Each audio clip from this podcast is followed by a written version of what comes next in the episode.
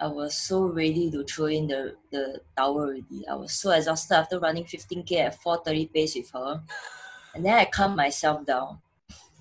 So I told myself, I remember all the wake up to train, all the social night I have to reject, all the food that I really gave up to be in my peak physical condition for that race day itself. And then my wedding in two weeks' time where I want to go there and no regrets of this race every step I take after that, uh, looking at the Hyatt hotel at the finishing line, uh, far distance, uh, I said, I didn't come here for second place. I didn't come here for second. I keep repeating it. I didn't come here for second place. I was so focused at chanting this. I didn't realize how fast I was going, right? With 3 km to go, Lindsay gave up and let me go. I ran as hard as I can and never looked back. I won the race by two minutes and was crowned Asia champ as an age grouper